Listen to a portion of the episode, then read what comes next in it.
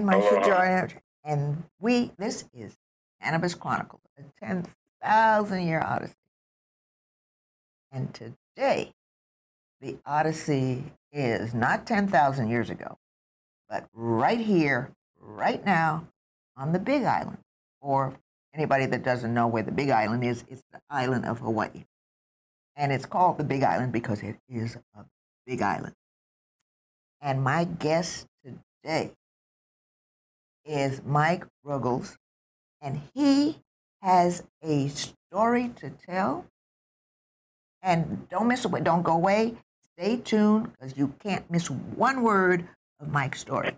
Mike, are you there? I am. Aloha, everybody. Aloha. So, Mike Ruggles is, I think, an angel in that he is taking care of people at the end of their lives with medical cannabis. Now, that might sound, well, okay, but what's hospice for? Well, hospice, because it is paid for by Medicare, cannot give people at the end of their lives cannabis. Well, you know how crazy Uncle Sam is. So here's a, an angel that creates a facility that does all kinds of wonderful things for people on the Big Island. So, Mike, tell us the story from beginning to end. All right, I'm going to give everybody the quick Reader's Digest version because this actually started back in 2007. And what happened that year was they had a, a police officer named John Weber, and he was Officer of the Year uh, by George Bush, who was the president then. And he made, was made Officer of the Year because he'd busted over 1,100 cannabis users on the Big Island that year. And if you do the math on that, that's like over three a day if you worked seven days a week. So this guy really was a whirl, and they gave him the award because they said uh, attention to detail is what because he got 100% conviction on over a, a thousand cannabis users that year. And so I was one of them that had been scooped up. And my parents were police officers, and so in the police report, he had me coming down the stairs. He had me saying, I don't care about my rights right now. And my wife and daughter have nothing to do with all these crimes or all these felonies. And and who talks like that? Nobody does. And so it gave me an idea. I realized, hey, you know, this guy, he's pretty smooth at telling lies. He's probably done this a few times.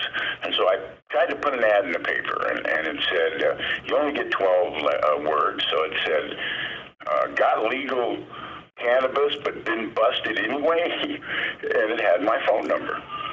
And so the lady at, at the Tribune Herald said, hey, you can't, I'm sorry, we can't print this because I was trying to put it in the personals. And she said, we can't print this. I said, why not? She said, because it's not legal. I said, well, yeah, it's medical. If it's medical, it's legal. She's like, no, it's not legal. And we got into an argument, and she hung up on me. and so I had her on speed dial, and I called her back. And she hung up on me again, and I called her back. And finally, I get this male voice. It sounded like God. Is this Mike Ruggles? Oh, I forgot this part. This is the funny part because I said because the only other personal ad in the paper at the time was a guy that said spaceship leaving for Jupiter on Bayfront. On, on he had the date. Bring your own weapons. and I'm like, really? You can have a spaceship leaving for Jupiter? Bring your own weapons, but I can't put this dad. Anyway, she hung up on me. So finally, I get the male voice, and uh, he says, "You still want to run the ad?" I said, "Yes, I will run this ad." And so they run the ad, and within a week, I got over 100 phone calls of people all saying the same thing. John Weber, yep, didn't care about my rights. so obviously, he used that thing quite a bit. And so we ended up suing John Weber. We joined this, we made this club. We were called Friends for Justice. And uh, couple of the more uh, hippie, uh, older people that had been busted, and they were actually like in stage four cancer. In fact, the one guy ended up surviving from the medicine we made for him. That was right about when Phoenix Tears came out. You know, you guys are familiar with Rick Simpson, Phoenix. Yes. Anyway, Mm-hmm. so um, so right about that time, shit, I lost my train of thought. You know, it always happens when I start thinking about know hospice and people that have passed. Yeah. Oh, okay. So so we started Friends for Justice, and what we would do is we would just go down to the courthouse and hang out, like a hundred of us, on each case. And I sued the uh, the one cop, and so Reverend Nancy was up to bat just like me, and uh, and everybody went down there for her. We're sticking up for her. We had a full galley, just like I did.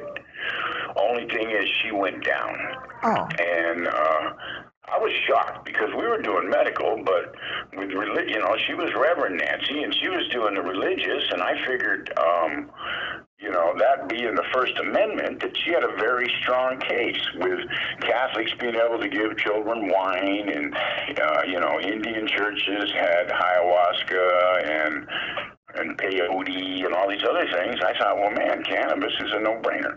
But what they ruled was no, it's okay for for churches, you know, legitimate churches like Catholic churches and all these other churches, but no uh, BS churches like cannabis. And to me, that was a stunning ruling because now they're, they're they're setting a yardstick on faith. And if you think about it, what does faith mean? Faith means you believe in something you can't prove. And so, essentially, he, I believe that ruling called all churches BS. And if you think about it, you know, essentially, when you if you believe something you can't prove, that's faith. And so that means you believe in something that might not be rational.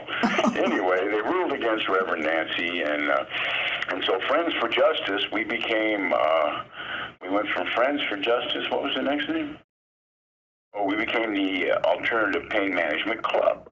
And so there was over a hundred of us, and you got to remember, these were all people that were charged by the same cop in 07, and uh, I ended up pleading guilty to a petty misdemeanor because, you know, it was like they gave me a deal. They said, look, either you plead, to, even though I was totally innocent, yeah, I was two. They they claimed I was two grams over, and then charged me with like five felonies. And even though I was totally innocent, everybody said you'd be insane to fight this when they're offering you a petty misdemeanor, which is only 30 days, and they weren't even asking for time. So I took the petty misdemeanor.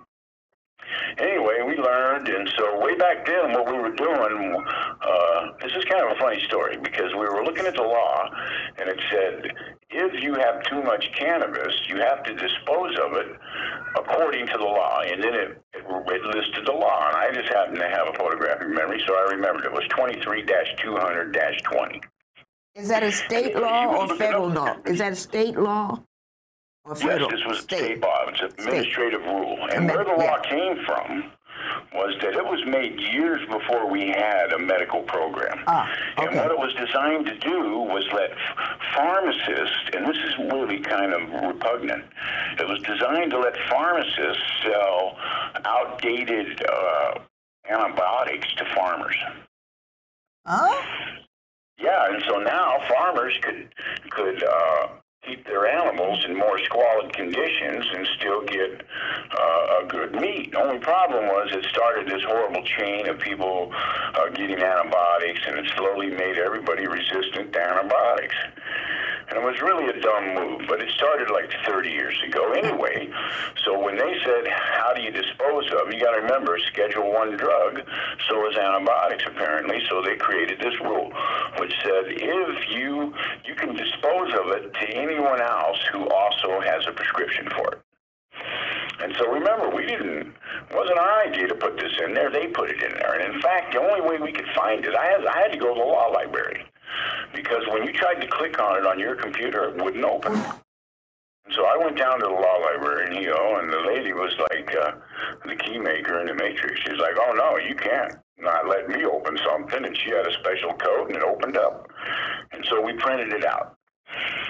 And so back then, what we would do is you could only caregive for one person at a time, but it didn't say how long. So what we would do is, like, say I was caregiving for Sarah, I would sign a piece of paper saying, I'm no longer caregiving for Sarah, I'm now caregiving for Brittany. And then we would make the transfer, And then I, they would sign a piece of paper that says, I'm no longer caregiving for Whitney, I'm caregiving for Sarah again. And so what the law said, as long as the plants never changed location, you wouldn't have to uh, turn in your card or do anything. You just had to send in the paperwork. And so we would send in the paperwork. And I'd get calls from the doctor and NED. They'd be like, what's this? And so I would tell them. And then no one ever once said, hey, don't do that. You're, you know, that's illegal, nothing. And so we did it like that until um, in 2013. And so what happened in 2013 was Act 178 passed. And Act 178, if you read the preamble to it, it says to remove obstacles so that the seriously ill, and you know, I believe hospice qualifies for that, can get access to the medicine they need. And so the preamble was great, and and what it did is, if you look at 329, is it 122? 121, 329, 121. It used to say that uh, distribution was only protected between patient and caregiver. And what Act 178 did was it drew a line right through that and it's and it put in medical use. So now, if you look at 329, 121, the law, and everybody's welcome to look at it, and this is an important part of the story because I believe this is why I won, was found not guilty, was that um, because they wouldn't show the jury the law. And I brought it up three times. In my opening, I said, hey, look, at least make them show you the law that they say I'm breaking. And it was interesting because even though we were in a court of law, they would never break out the law and show it to the jury. And so I, I told the jury at the end, I says, hey, hey, make them show you the law. I said, you have the power to, to, to, to ask for it, and I think they'll have to show it to you. So they did. They requested the law. And in my opinion, had they shown them the law, well, then obviously because uh, there were, you know, there was uh, you know, they were working on it. It wasn't an immediate verdict. So obviously some people thought I was guilty. Well, I believe the reason the judge didn't show him the law because he had it backwards. He thought the people that were rooting for me wanted to see the law, but actually it was the people that were rooting against me. Because I'm pretty sure the people rooting for me were going, hey, show us the law. If he's breaking it, well, then he's guilty. Well, they wouldn't show him the law, and I believe that's what created the doubt. Well, now, we need. So when you're in a court of law and the law won't, I mean, in the court won't even show you the law, that creates a little bit of doubt, does it not? It does. Now, what we need to take a break, and when we come back, okay. we have 60 seconds. When we come back, I want you to tell us all about what happened in the court, all right, including you know. including Leloy. All right. Okay. You got it. Aloha, my name is Victoria and I'm a host at the Adventures in Small Business. This is a collaboration between U.S. Small Business Administration, Hawaii District Office, and its partners, where we showcase the stories of local entrepreneurs and small businesses, talk about how to start a business, talk about great tips for small business owners. Uh, please join us every Thursday, 11 a.m. at Think Tech Hawaii. Um, see you soon. Mahalo. Hello, I'm Mufi Hannemann. I want to tell you about a great show that appears on Think Tech Hawaii. It's all about tourism. In fact, we call it Tourism 101, where we talk about the issues and challenges that faces our number one industry throughout the state. We'll have some interesting guests, very informative dialogue, and allow you an opportunity to maybe learn a little bit more about why this industry is so important for our state. It's been great for us in the past. We need it today, and especially going forward. That's Tourism 101 on Think Tech Hawaii. Mahalo.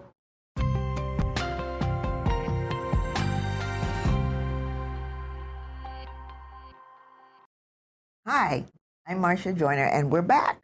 And what a great story this is. Mike Ruggles, please tell us now that you're in court this final time. Uh, tell us what happened.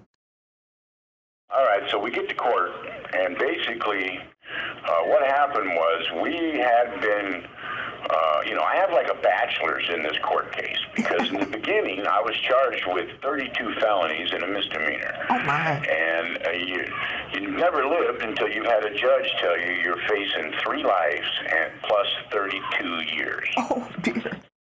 And yeah, and I just gotten out of the hospital because while I was in jail, apparently my kidneys quit working, and I went into renal failure, acidified, got a pneumonia because they and they keep you. And I'm this is my next pet peeve is I'm going after the jails, but they threw me in what me being an old guy I knew used to be the rec room, and now they call it the fishbowl. And it's just this big room where they got over a hundred people in it, and there's no bathroom, and everybody's laying on the floor. Oh dear. Oh yeah, well being an old guy, I ended up getting pneumonia and my kidneys shut down and lost 70 pounds and all this other crap. Anyway, so we're back in court. Yeah, so And um, you had the three cops, and they charged me, like I say, with 32 felonies and a misdemeanor.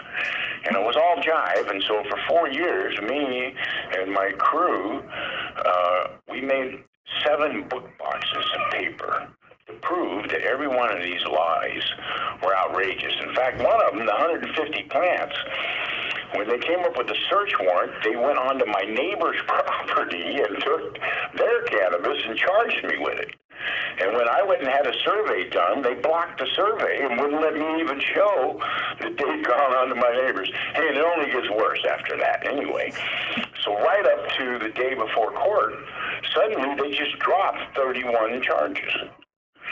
And and my lawyer, uh, who is a great lawyer, I want to say Stan Oshiro, he actually saved me because even though I was representing myself, he showed me how to uh, uh, do it effectively. Whereas I had six lawyers before that, all standby lawyers, and when they say standby, that's all they do. They just stand by you. Even though the county paid them fifty thousand dollars, they never helped me one bit. When I got Stan O'Shea, man, he showed me how to do it, and then my crew was able to do it, and that's how we actually prevailed. But a little background on Leroy. So we have, they were doing this thing called compliance checks back in the day from 07. I want to say they just quit them. They might not even quit them, but they quit doing them to me. I had a gold star over my house, and so one day, uh, here comes Leroy with 15 other cops and the DEA. And I was a little upset because a good friend of mine, Jason Knapsinger, who was a combat Iraqi war veteran, they'd just done a compliance check on his house the day before, and he got upset and hung himself.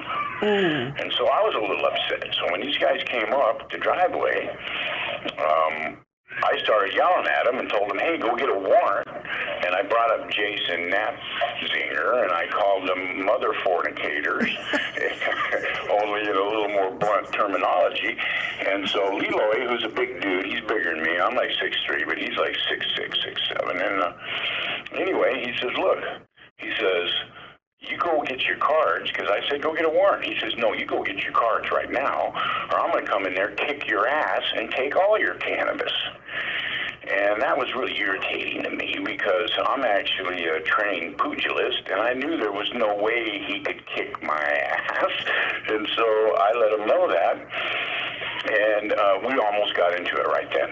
well, now let me let me inter- interject here that Leloy is a police officer Right. undercover, And and he is the city coun- the county councilwoman's husband. yes. So there's a And, uh, whole bunch of Pilikia here. And it's not good stuff. What's going on is obviously not good, and so we stepped in front of it, and I didn't realize how bad it was. And so after that, these guys were targeting me. And in fact, one time, in fact, Reverend Nancy was here. We used to do the uh, weekly meeting, and I told her, hey, tomorrow at 10 o'clock, they're going to do a compliance check here. And everybody's like, well, how do you know? I said, well, they've been doing it so often, I pretty much know when they're going to come. And she says, well, if you believe that, I'll bring a camera. And so she came the next day, and guess what? I missed it by two hours. Oh. It was raining, at- and but by noon, here they came, and we can send you the link. We got the whole thing on video, and it's hilarious. They came up in a helicopter and landed in my neighbor's property and came over and said, "Hey, we're we're here because Leroy sent us up here to do a compliance check." I got all that on video. Anyway, so now what happened was the reason we were even in court was uh, when they transferred the uh, cannabis program from NED to the health department, they were able to make new administrative rules. And when they did, we went down and fought them and said, man, we're like, this sounds like the wish list for the Attorney General. Why? Because it was. He was the guy that wrote them. And uh, so what happened was we opened January 2nd when Act 178 took effect. It was written, it passed in 2013, but didn't take effect till 2015. In that time, we asked everybody from the governor on down what to do, and they just stood silent. So anyway, we opened. And so what happened then on July 18th, these new administrative rules took effect. And even though it doesn't, what it says in there, the new change, what it said was um, once a cannabis patient has received his registration card, he should carry it on him whenever he's possessing. And this is key. You'll notice it doesn't say you have to wait until you have your card to acquire. It says once they give you your card, you should carry it on you. Well, they used this new law change to come after us. And so they had, because you got to remember, the undercover had come earlier before the law even changed. And um, and I sent him away. I said, no, you got to go get us a, a recommendation from the doctor. Because if you look at the law, what it says is that your recommendation from the doctor will be good for one year from the time he signs it. And that's called your written certification. And so they tried to turn it into, you know, the undercover didn't have his registration card. But the facts are this it's your written certification that allows you to use it it's your registration card that allows you to grow it. And so you'll notice we weren't growing for him. And they tried to say that later, what they gave the jury instructions was you must find Mr. Ruggles guilty if you find that he was not caregiving for the undercover agent. And you'll notice I never once said I was caregiving for him. And in fact, the cannabis that I transferred to him didn't belong to me, didn't belong to the person I was caregiving for, who was actually a police dispatcher, but yet belonged to another member. And so I transferred one member's cannabis to an undercover who had a certificate, which meant he met the conditions of use and they went and got a, and like I say, they wanted to shut me down. And I believe the reason they wanted to shut me down was I was suing the dispensaries at the time. And you're like, whoa, hold up. Why would a medical cannabis advocate sue the dispensaries? Well, it's because it's racketeering. Here's how it works. if it's federal law, how you do it is this. You either enforce federal law against everybody in the state or you enforce federal law against nobody in the state. And so, anyway, different story. But I was suing the dispensaries, and so the bottom line was this: the attorney general was was upset because at one point I had the attorney general and all the most expensive lawyers. This was a kick on conference call, just like you guys, and I was all, "Hey, it's an easy fix, gentlemen. All you got to do is admit patients can do the same thing your dispensaries are doing, and then guess what? It's not racketeering." Because you got to remember, racketeering laws came from Prohibition. And what would happen back during Prohibition with alcohol is uh, they would pay off the mayor and the local cops, speakeasies, and they would allow them to operate, but not other people. Well, the feds called that racketeering, and they had this thing called the RICO Act. And so anyway, and I'm going to sue them, but that's a different story. So back to the trial. So now I got Leroy, and I used to think he was just mad at me because over our altercation. But after four years, I realized no, they just went after him. He was the new John Weber, because you got to remember John Weber, the guy that busted over a thousand of them. We all thought, well, man, that was just one bad apple in the barrel. No, the whole barrel is rotten because they get paid. My dad, who was in law enforcement for over 40 years, later worked for the FBI. This is a good story. He told me, son, it's easy. You want to know who did what any crime? He says it's easy. You just follow the money. Whoever got paid, that's who did it. And so there's two reasons why the police target medical cannabis patients to this day in the state of Hawaii. One is matching funds. They get dollar for dollar from the feds to do it. Dollar for dollar. Once the bus starts. So they pull you over and you're smoking a doobie in your car. Once they start that investigation, they get matching funds, dollar to dollar all the way up through prosecution. And guess where the money comes from? This is crazy. It took me a while to find it out. It comes out of the defense fund because they call us domestic terrorists because you got to remember, cannabis is still illegal federally. Domestic So terrorists? they, they give every state in America matching funds to go after cannabis users, regardless of your medical or not. But then the other kick in the pants is administrative forfeiture. And I don't know if you're aware of this, but our law, our legislators just passed stop doing administrative forfeiture. And what administrative forfeiture is is that they take they can take up to $100,000 any of your property. They charge your property. So like I say, you get pulled over smoking a, doobie in your car, they just take your car and they don't even charge you. 25% of the time on administrative forfeiture, and they do over $5 million of that on the Big Island. So I don't know how much it is statewide. Anyway, our legislators just passed a law against it, and the governor vetoed it. And you got to remember, administrative forfeiture, like the money I took, I was found not guilty. They took the money out of my cash register that I was using to pay my taxes with, and, and they confiscated it. And guess what? Even though I'm not guilty, do I get that money back? No, it's gone. That's administrative forfeiture. Yep. And talk about, um, Yep, what yep. do you call that? Oh, conflict of interest. Yes. Guess who gets the money? Yes. The cops do. The cops get a quarter, the prosecutors get a quarter, and the attorney general gets the other 50 cents. Now, And so- We are coming down- We'll talk about the conflict of interest. So my point is, why would they ever decide not to take your stuff when not only do all they got to do is decide they want it, get to take it, but they get it personally.